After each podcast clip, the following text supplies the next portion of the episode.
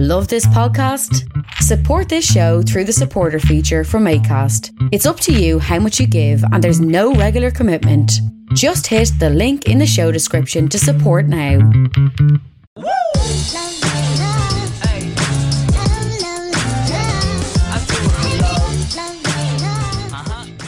You are very welcome to episode 29 of the Scaling Your Business podcast. Today, we're going over to the UK and we are talking to Christian Harris, the founder of Slip Safety Services. Christian, you're very welcome to the podcast. Thanks for having me, Ian. It's uh, I'm a fan of yours, so it's a pleasure to be with you. Thank you very much. Um, as usual with guests, I want to kind of go back to the beginning and then we we take it from there. Um, first question: Notice you grew up in Northamptonshire. Um, I'm I'm sure you can tell me the village specifically where you grew up, but what was life like growing up there? Have you got any favorite memories? It was nice because I grew up uh, in and around a, a, town called Kettering, but we lived in various little villages. But Kettering is somewhere that people may have heard of. Uh, we're the Kettering Town Football Club is my team, and we're the uh, highest ever scorers still in the FA Cup, and we're the first ever uh, football club to have sponsors on our shirts. So there's a bit of history around uh, Kettering. Um, it was nice. I mean, we were we were in the countryside, so we had lots of green spaces. Uh, I'm almost 40, so it was at a time where, you know, when we were a little bit older, my brother and I could hop on our bikes and leave in the morning and go and cycle five miles and play with our mates all day, and then cycle home in the evening, and nobody thought anything different of that. So it was it was a uh, it was a good time growing up there. Yeah. Bliss. Um, I actually, strangely enough, I don't think I've let people know this on the podcast yet. Um, I was born in, in England and grew up, spent my first two years of my life there. I was born in Leicestershire. Oh, so that's not far then. Yeah. Yeah, until I was two, and then my parents moved back to Ireland. They're both originally from a place called Kilkenny in Ireland. So we need to get you back. the right passport then. Uh, yeah, my, my brother's been saying that for ages. Why don't you get a UK passport? Uh, there's no extra advantage of having a UK passport compared to an Irish passport, as no. far as I can see. So, no. um, I know there's a couple of my colleagues in the UK who, through their ancestral connections, they're trying to get Irish passports. So when well, I look at yeah. it, why would I benefits of having an Irish passport right now uh, since uh, since the dreaded B word. Exactly, exactly. Um, I get to skip a few queues. Uh, let's stick with the young Christian. Um, you mentioned you're in your 40s now, but the the times no, no, of, no. I'm almost in my 40s. Come on, almost in your 40s. Well, apologies. um, what was or who was who were you influenced by as a kid when you were growing up on the bikes when you left for the days and came back in the evenings? Uh, that's a good question. I mean, I think um, in terms of like having my own business, uh, my dad um, always has had his own business, so I was kind of influenced by that. I think it's fair to say. Um, in terms of like uh, books and things like that, I've always been into autobiographies. Uh, so I've always been, I, I do, I, I, have always read fiction as well, but I've always liked a good autobiography. So you know, I was reading Jack Welch's autobiography and and things like that when all my friends were not interested in things like that. So I kind of always had a bit of an interest in uh, in the business world uh, as well. And then I guess you know music quite eclectic. So Green Day I was really into, uh, Nirvana I was really into stuff like that. But nice. equally I, I like a bit of cheesy cheesy stuff as well. Um, sporting stars, you know, a huge Andre Agassi fan, for example. Um, I liked his uh, slightly non-conformist ways and uh, and personality. Lovely. You mentioned your father there, and he was an entrepreneur himself as well. Uh, my father has owned his own business for 20 plus years. And I know that when I was in secondary school, um, I looked up to him and I certainly chose business studies as one of the topics you could choose to study. Um, and him being a business owner having had an influence on me getting into what I am. W- was that the same case with you? Yeah, I think a little bit. I mean, I um, I was quite stubborn at school, so I didn't really like sciences, um, and I loved languages and history and things like that. So I put up a bit of a fight uh, when it came to GCSEs um, and sort of pushed back against we had to do a certain number of this type of subject and a certain number of the other. Uh, so mm. I was mm. always into um, languages was my kind of passion academically, I suppose. Uh, I did French and German for A level, and then I did French for my degree. And I think part of that is just around communication. I've always enjoyed traveling and meeting new people and having new experiences and seeing new places. Um, so I think you know it was partly uh, partly down to uh, dad and uh, wanting to, well, having that sort of idea of it'd be nice to have my own business at some point in time. And then I suppose adding on to that, um, having some broad horizons. What was his business? You mind me asking? Uh, he's in kind of building, so uh, he he's uh, like a building uh, company, but he's also had other things like he had a snooker club, for example. So I'm really into snooker, and that was partly because uh, Dad had a snooker club when I was little. I remember uh, sort of standing on a stool and trying to sort of play shots over the side of the table over the rest and things like that. Who was your favorite snooker player growing up?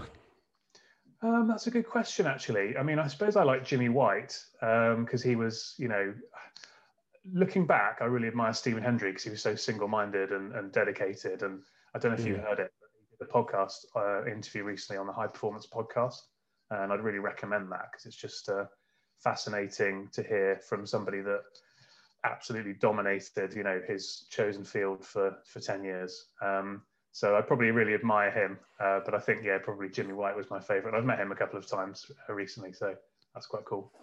That's that's pretty cool. That is getting to meet someone you you you looked up to for so many years. You've also mentioned travel. You've got a love for languages. Um, I must say, I I the only language I can speak is English. I I, I studied French for a while. My girlfriend can speak uh, German, French, Irish, Gaelic, and English. Yeah. So whenever she's uh, not the happiest with me, she'll start speaking Irish, and I won't have a clue what she's saying to me. Um, let's pretend COVID has disappeared. Where's the first place that that that, that you're going to visit? Oh, uh, absolutely, without a question, we would go to Positano uh, in Italy, and that's because um, that's where we got married.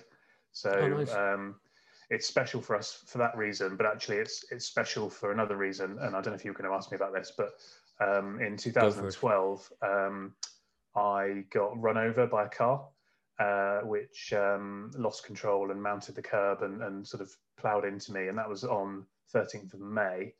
And I think it was the first or second week of June, we booked holiday to Positano. Um, we'd never been there before.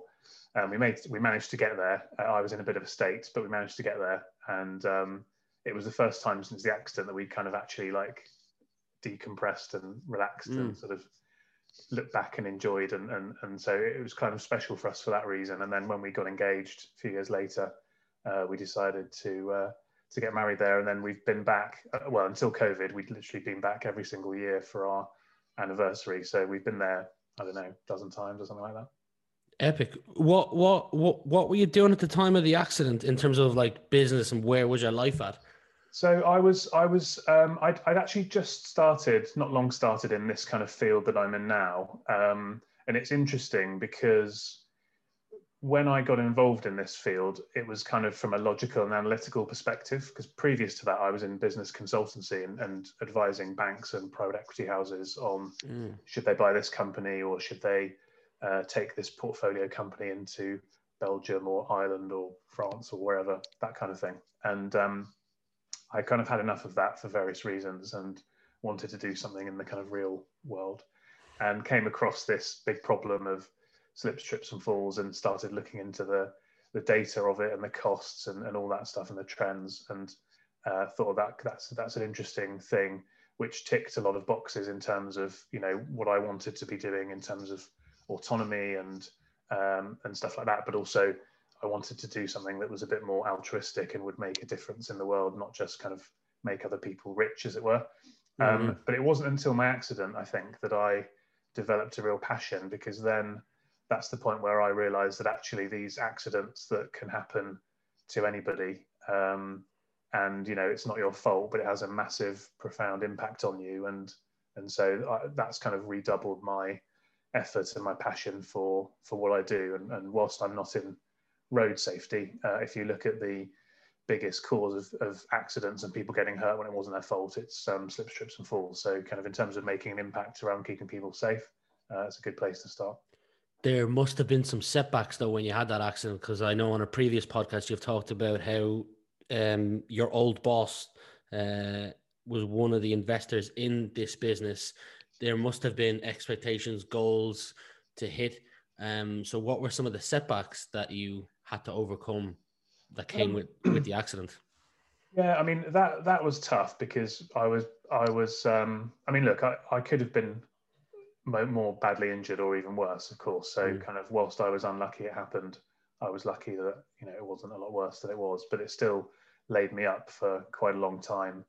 Um, it took me about six weeks until I could even sort of have a meeting, and even then I was pretty shaky and you know quite tired and, and stuff. So um, it definitely uh, you know set us back uh, at that point in time. Um, but I think you know the biggest thing for me uh, in terms of issues have, have been more around uh, the last 18 months because actually the COVID stuff has been a real roller coaster for us uh, because we found that uh, whilst overall, you know, people's perception of the importance of safety and hygiene and stuff is increased, uh, when you know when we go into lockdowns, everyone's head goes into the sand and, and everything just dries up, uh, and so you know that's been really tough, um, really really tough managing cash flow and, and managing the team and sort of keeping everybody motivated and and that kind of thing. So to get through to the other side of that, which we have, has, has been a real struggle, um, which probably people wouldn't know uh, from the outside because I try and keep my positivity up uh, on my social media and in my interactions with people. But yeah, it's been a pretty tough uh, 12, 18 months, as, as it has for everyone. Well, kudos to you for, for making it to today. Um, and I do want to talk more about the business, you know, slip mm. uh, safety services. But before we get there, university. Um, I do have a couple of questions at university, mm. starting with poker. But you mentioned to me before we came on that you went to university with Prince William and that you knew Kate. How the hell did that come about? well, it was luck, obviously, that I ended up at university uh, with uh, with them. I mean, I, I, knew them both to say hello to, but I knew her a little bit more uh, one of my best friends was was really uh, very good friends with them uh, and went on holiday with them and a bunch of others. And he was actually asked to live with uh, with Will, um, but he decided he'd rather live with some of our uh, closer friends uh, instead. So he went to um, his 21st birthday party in, in Windsor Castle and, and so on and so forth. So I wasn't quite as close as that, but no, I mean they, they he was. Um, you know he was just a normal bloke and so was she, she, was a normal girl. You know it was it was there was nothing um, pretentious nothing uh, different i suppose other than you know you knew that the close protection guards were there. And really i suppose it was every september and then every january there was this kind of influx of new students obviously. Um, so for the first few weeks of term it was kind of like you know oh it's it's prince william or whatever. But then once you've seen the guy like in Tesco and you know buying some bananas, and once you've seen him like having a couple of pints in the pub, it's you know it's just normal, isn't it? Yeah, for sure. Let's pretend you're in the pub sitting with him or with your friends. What's your what what's your beverage of choice? Well, back back in those days, I would uh, I drink a lot of beer and uh, and some of those like blue WKD things and those disgusting things which I wouldn't touch now. And then on Tuesday nights uh, in St Andrews, we it was like pound a shot. So we would go uh, out with a fiver, and we basically go to one bar. We'd have uh, five shots of rum topped up with coke in a pint glass, and that would see us through for the night, basically. Wow. Um, but uh, but nowadays, I'm a bit. I've got a bit more refined taste. So um, I suppose wine. I, am quite a big fan of wine, actually. So uh, a nice, you know, red or white wine would be my tipple of choice at the moment. Nice. I do like wine. Um, funny that you said you're drinking your college days. That was obviously you were drinking on a budget. I used to do the same, and I look back and go, "How did I not die?" What I used to drink, uh, if I was on a budget, was uh, you get a pint glass and you pour three to four shots of Jägermeister in it, and then top the rest of the glass up with Red Bull. Nice. And the combination of those two, I don't know how it didn't kill me. yeah, I remember uh, when I was kind of 18, I had a gap year, um, and I spent half of the time in France and half uh, half I was at home. But I remember like my some friends from home, we would uh, we would normally sit in on like a Friday night and we'd watch the uh, WWF as it was back then, and we'd nice. have like a bottle of uh, vodka and two bottles of two big bottles of Red Bull and just like nail all of those. And then yeah, we'd go to the nightclub or something and probably buy one drink or or no drinks and just we'd be sort of buzzed enough with uh, with alcohol and and whatever whatever the hell's in Red Bull to uh, to have a good evening. Yeah. What part of France did you live in? Because I also spent six months living in France as part of Erasmus. I was in Poitiers, which is okay. in, sort of in the west, uh, and mm-hmm. I spent uh, my my sort of school exchange uh, was in Nantes, which is not too far away, which is a nice place. Well, I was um, in Angers, which is right next to. Nantes. Yeah. Very yeah, cool. Yeah. What would you say to someone who's potentially thinking about spending some time abroad, whether it's with college or I suppose, you, was there any benefits or challenges or did, uh, lessons learned?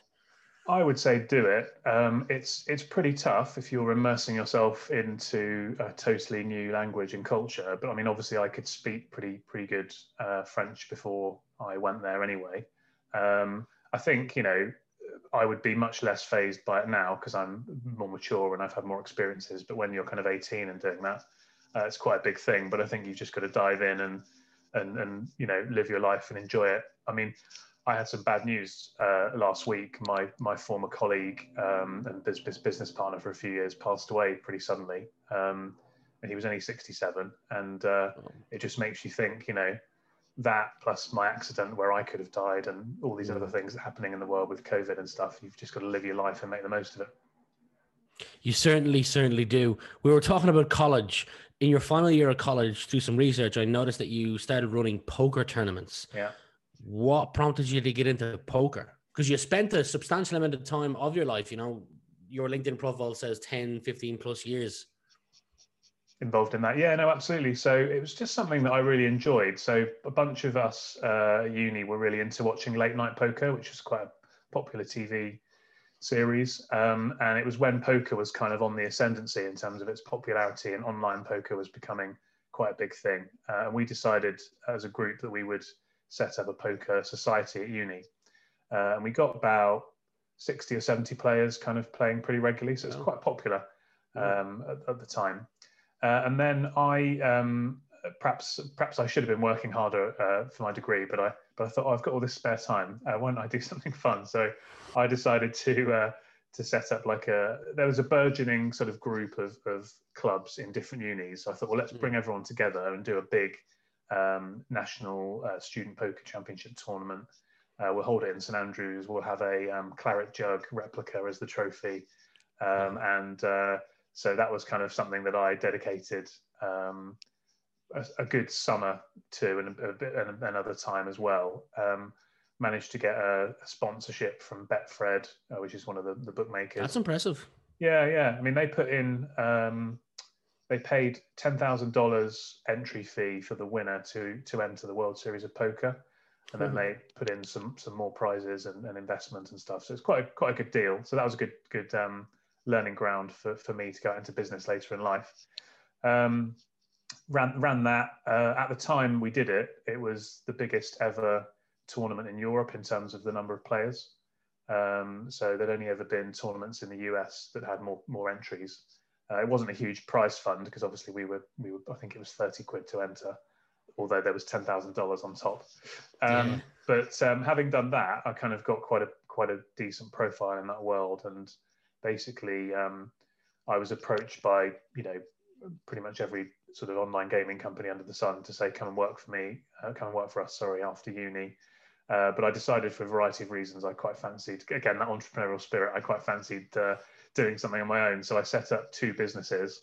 One was on my own doing um, corporate poker evenings for you know law firms and consulting firms and accountancies and things like that. So we'd kind of go in and uh, have tables and dealers and teach them quickly and then play play for small prizes. So rather than going for a meal, run a corporate poker evening.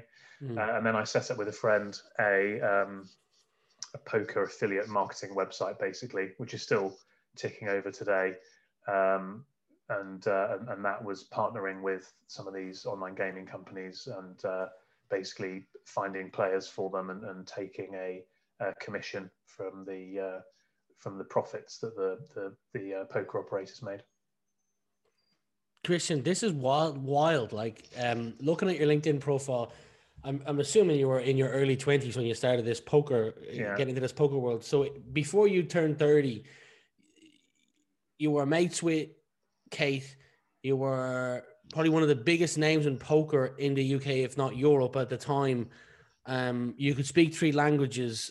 You're making me feel pretty bad here. You're making me feel well, pretty bad.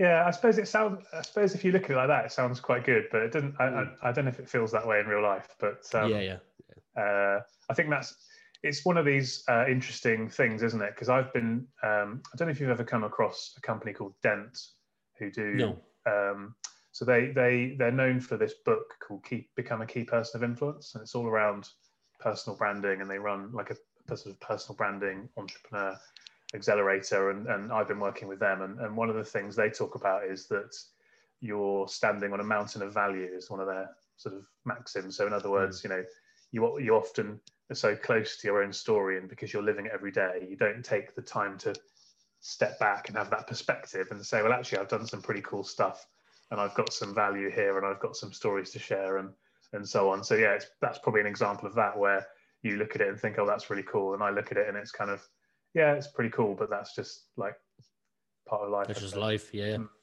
You after the after getting involved in all sorts of things in poker, you you you did what I would consider like a 180 degree flip. You went into safety. What prompted you to do the 180 degree flip?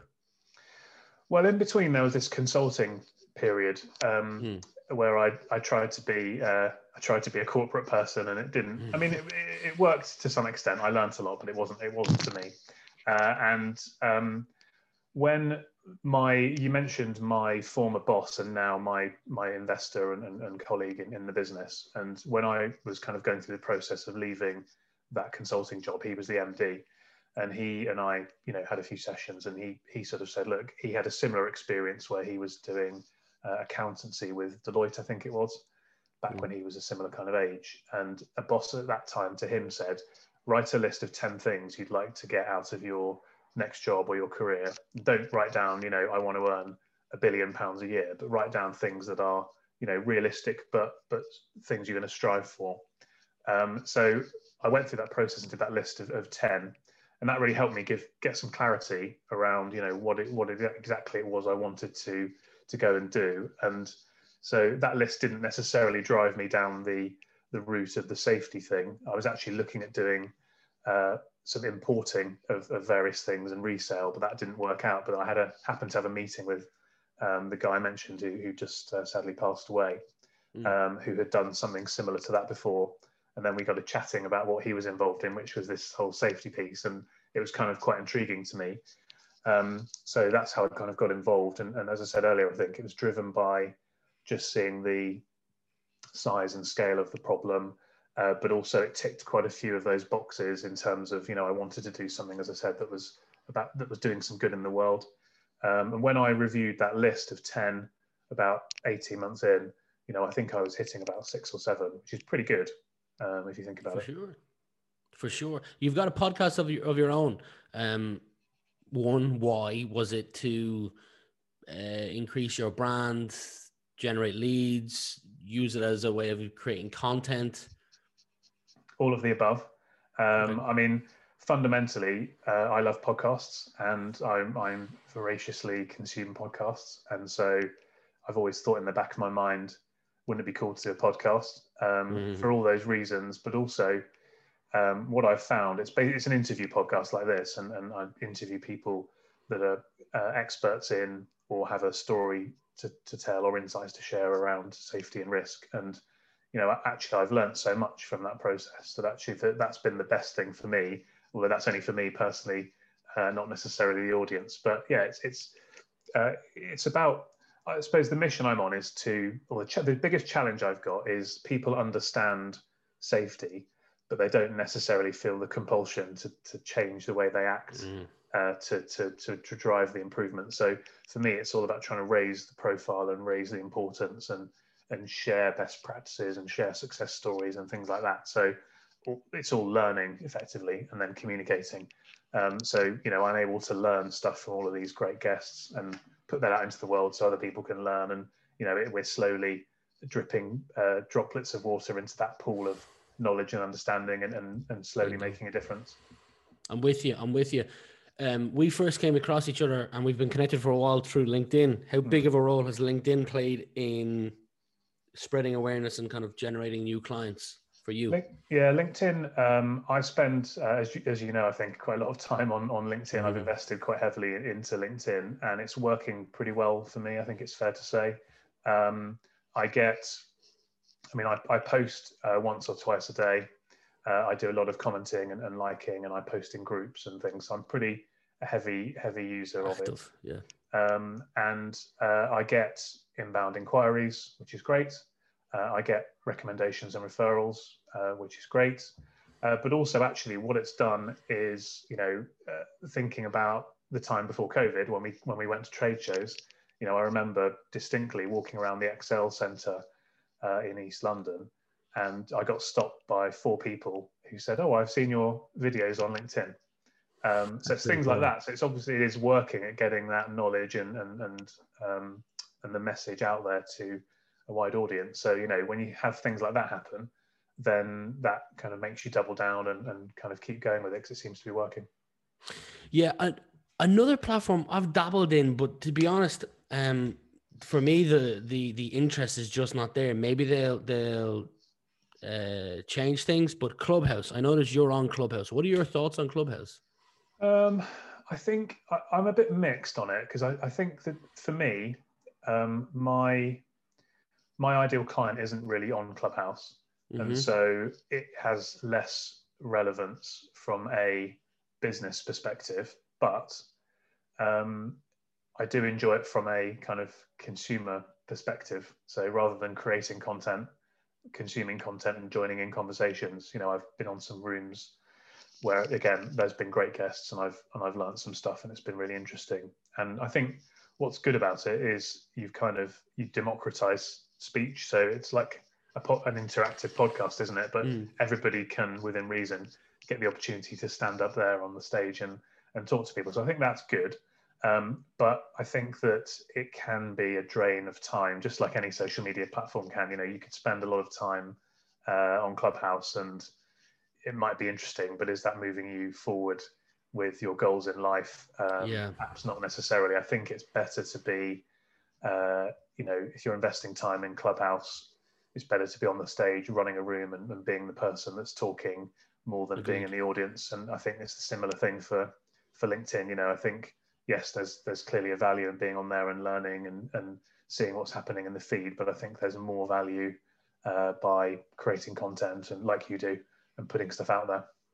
Well, they they they might have changed it since, but for me, the bit that didn't get me to invest a lot of time in Clubhouse was the live pod. Let, us just call it like a live podcast. Mm. It, it's then dead and disappeared after yeah. it's finished, and um, it, it's it's rare that I'll find myself with you know 30 minutes where I'll go, you know what, what am I going to do now? I'm going to go onto Clubhouse and perhaps find an interesting room. Yeah. Um, if I've got 30 minutes to spare, I I I can think of 10 other things that will be more useful for my time yeah. than to go on Clubhouse.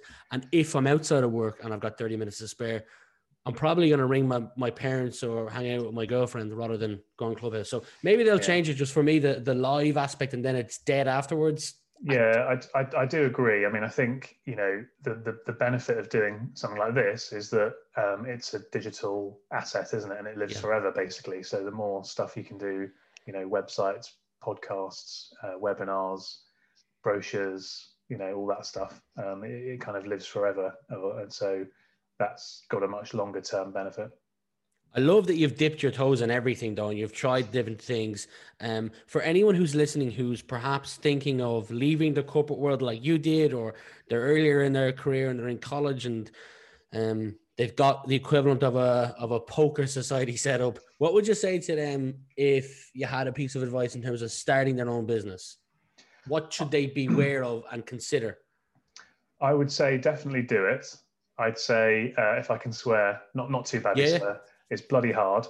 Um, and that's not a swear. okay. Uh, I won't say the F word. Work um, fucking hard is what he's trying to say. it's, it's, fucking hard, yeah. Um, uh, and I think um, the biggest thing for me, and this is something that I am good at recognizing, uh, but I'm maybe not as good at acting on, is knowing yourself and actually figuring out where are you strong and where are you weak, uh, and and I think if you look at most businesses that have done well, it's not one person. It's not a. It's not a. It's not a one man band. And the, the, likes of Gary Vee, who portrays himself as like I'm this person. He's got like 50 people sitting behind him, but you just don't see them. Um, mm. So I think it's it's actually about trying to build, understand your your strengths and weaknesses, and then build a team uh, around you that can support where support you where you're weak. Because I think increasingly, you know, where you've got to focus your time and effort on where you can add the most value and where you can do the best the best stuff that's going to drive you forward.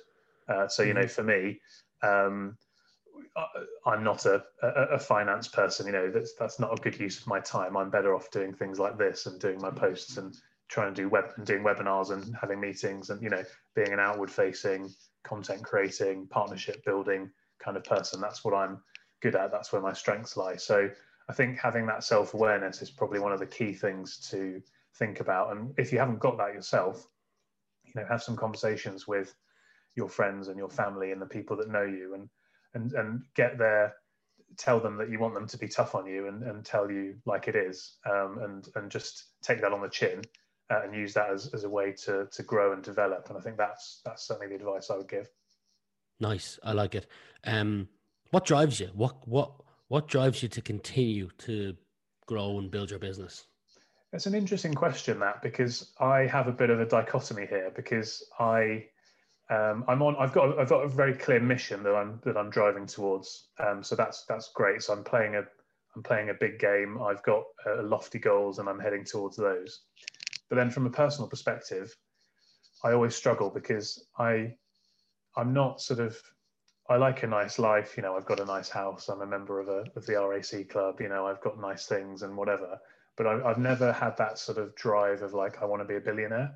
So mm-hmm. money money on itself doesn't sort of drive me as such. It's more about kind of getting to a, a comfortable and sustainable and a nice life where I can have that balance and and enjoy uh, what I'm doing. And you know, I want to make an impact, but I suppose the area that I've chosen to work in, you know, it's never going to be a, a billion pound thing anyway. So that's good, but I can have an impact and and help half a million people a year. That's kind of what I'm aiming towards. My mission is to try and help half a million people and reduce the number of these accidents by half a million a year. Well, if I can achieve that, um, you know, and I'm on the way, but I'm nowhere near the, there yet. But if I can achieve that, then I'll be very comfortable, and, and that's great. But I don't think um, I don't think I'll then necessarily think, right, I want to now do the next thing and and make myself 100 million. I'm not sure if I'm that wired do you see uh, different ventures in the future, considering that you're not even 40 yet, or is this something that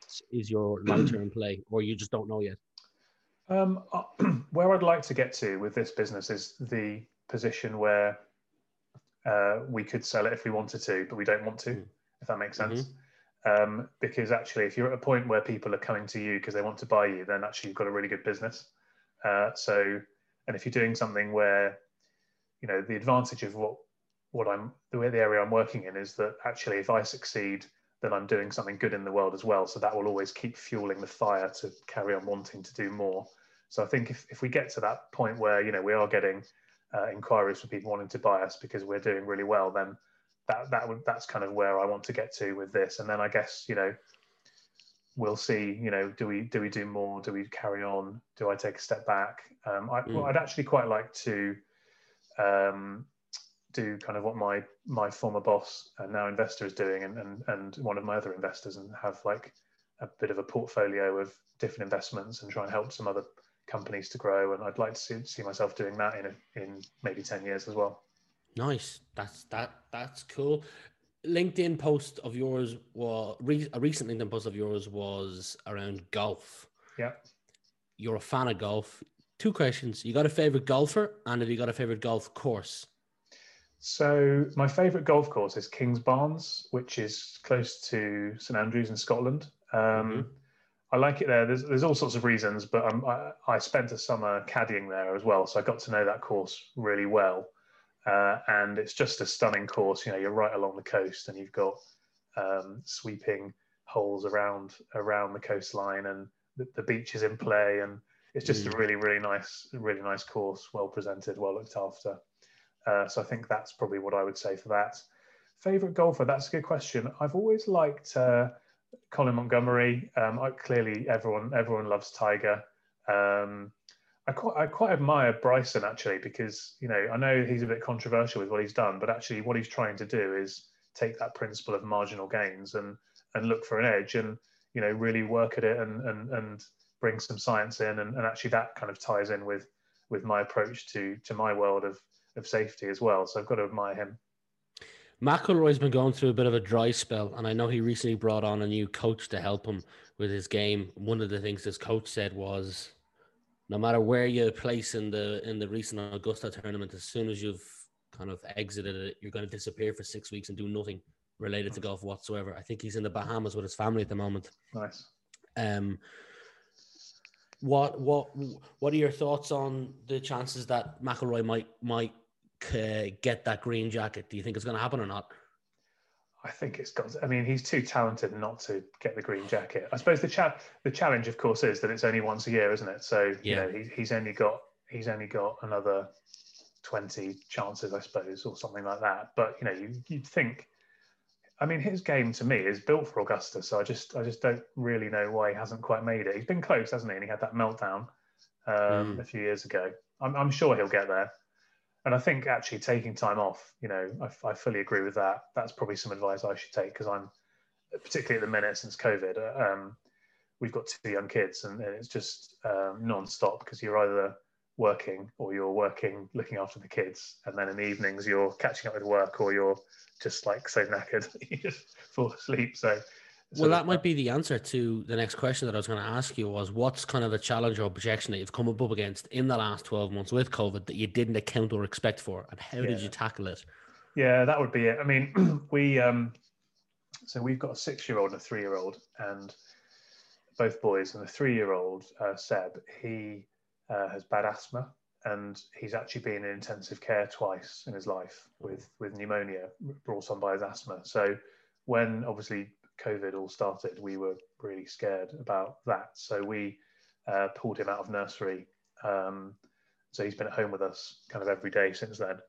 Uh, and then his brother, who was a bit older, uh, was at school, but then obviously the schools were closed and and stuff. So um, it's been yeah, it's been pretty tough because we're both working. My wife's um, a lawyer, so she's got a demanding career, and I've got a business to run, so that's pretty demanding.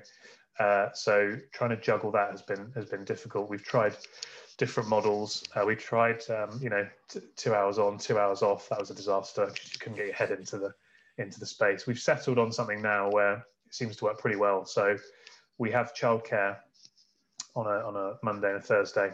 Uh, then Tuesdays I take all day and pick up Nate and blah blah blah. So I have Tuesday as a day off. Uh, Wednesday we split. Um, every other Friday we take turns, and then I work on Saturday. So it's a bit higgledy piggledy um, oh. but it seems to it seems to work for us. And yeah, I think you just got to be flexible and adaptable. And you know, I think um, a word I've often used about myself is pragmatic, and pragmatism is definitely what was needed in trying to navigate through COVID. For sure, I, I, I remember when things first hit the ground and everyone was kind of trying to juggle everything. You know, myself included. I remember one day I was out for a run, and after the run, I walked. I was walking back home because the run finished at my parents' house, and they live about a kilometer from my house. So I walked the kilometer afterwards, and I and I stopped to get a coffee, and I heard two men talking, and they were out for walks their kids in prams, and they were basically saying that you know they're out for walks while their wives are working and they're juggling things, and I was like. Holy crap! I'm so lucky that I have no kids because I thought it was hmm. difficult, but then imagining having kids on top of that must just be yeah we've we've we've spoken my wife and i a few times about how like if you if you know if, if we'd been in our mid 20s and you know uh, no kids no responsibilities and we've been put on furlough for example it probably would have been in many ways like the best year of your life because mm-hmm. you know you're kind of getting paid pretty well to to effectively do do nothing and i know there was you know not as many things you could do but um, you know that that depending on how you grab that opportunity, it could have been a great opportunity to to read or learn or develop or or just relax or whatever. Whereas, yeah, I think so many people, particularly the parents, I think it's been toughest for, um, have just had it sort of you know really tough from from both ends. So, you know, kudos to uh, kudos to all parents out there who've managed to cope. Absolutely, and and and I have seen some people start uh, getting into hobbies that they may have uh, ignored and not had the time for in the past. My Mm. brother's got into genealogy, and now he set up a Fiverr account and does work for other people on the side, which would never have happened if Nice. COVID didn't exist. I started this podcast. Yeah. But public Well, speaking, I, I started my podcast as well because I, I'd going back to the question about podcasts. I didn't mention. Um, I've always loved podcasts, and I've always thought it'd be a good idea to do. And then it, it was actually COVID that made me think, well, now's as good a time as any because actually, I know that people are going to be at home and they're going to be able to book out time, and and, Mm. and so yeah, that's what kind of gave me the impetus to do it.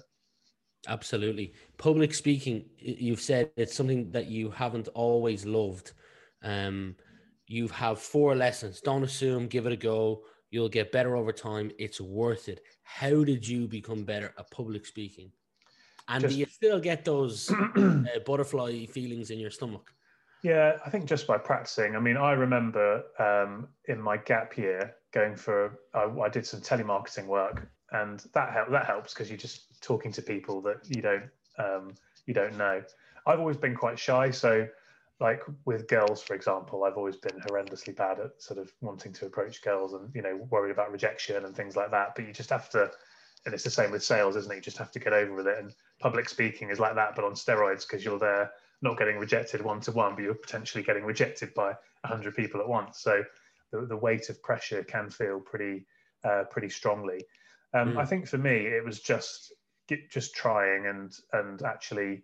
Um, I've never done anything like Toastmasters or anything like that. My wife's done that and she found it really, really useful. But I think if you, what you've got to remember, it's a bit like the point we were making earlier about the, the sort of mountain of value and being close or not. But you've actually got everyone that's watching this and everyone in the world has got loads of stuff of value to say because you've always got your unique perspective.